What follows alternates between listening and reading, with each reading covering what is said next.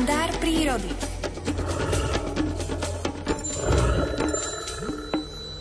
O 7 hodine 23. minúte prajeme pekné piatkové ráno aj do Liptovských revúc. Počujeme sa s pánom Miroslavom Sanigom?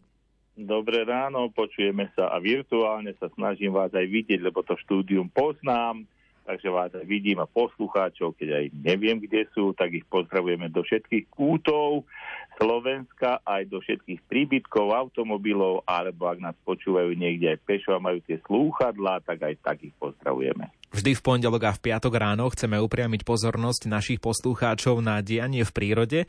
Dnes to bude skôr na dianie okolo jedného významného človeka, ktorý sa zaujímal o prírodu. No už áno, dneska je taký významný dátum. Jozef Teker Matejovie. To bol veľký milovník lesa, milovník prírody a dnes má výročie vlastne umrtia, ale čo chcem ešte upriamiť, tak tohto roku bude mať aj okrúhle výročie narodenia 250 rokov a vyjde to na piatok 12. júla, takže aj vtedy si o ňom porozprávame. No už a prečo o ňom? Ja som svoj celý pracovný skoro život strávil na Starých horách a tam sú stopy po ňom. On má jednak pamätník, má aj v Bystrici, blízko vás, jednu takú, jeden taký pamätník a potom má v Jelenci dolnom, to je v starohorských vrchoch na takom skalnom brale, kde chodievam pozrieť aj murárikov zime, tak tam má tiež svoj pamätník, ale najlepšie pamätníky sú tie živé. A živými pamätníkmi Jozefa Dekrutera Matejovia sú lesy.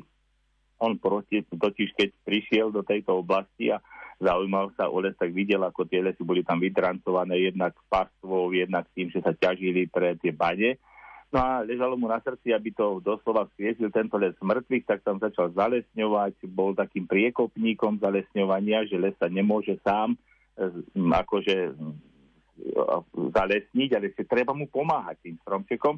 Tak najskôr vysieval. A keď zistil, že to vysievanie nie je až také pre ten, pre také, že by malo taký význam veľký, že veľa sa z tých semienok neujalo, tak bol priekopníkom vôbec v Európe presádzania toho, že treba tie semenačiky predpestovať vo škôlkach a potom ich vysádzať. A toto práve robí v oblasti starohorských vrchov a Veľkej Fatry a samozrejme aj Brezne.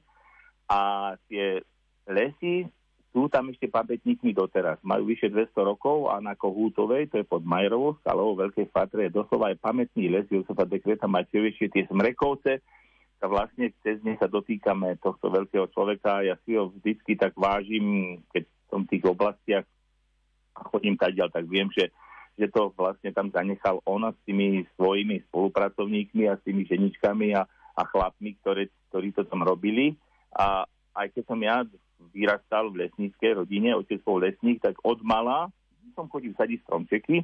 Potom sme chodili samozrejme vyžínať, to znamená lete, keď narastie tráva okolo nich, najmä smoz alebo nejaké malinčie, aby to nezadutlo, tak sme tie stromčeky e, takto oslobodzovali. Potom sme ešte aj prerezávky dokázali robiť, s bratmi som to chodil robievať. A už potom, keď som bol už aj na vysokej škole, tak som vyznačoval aj prebierku, už sme mali troška vedomosti.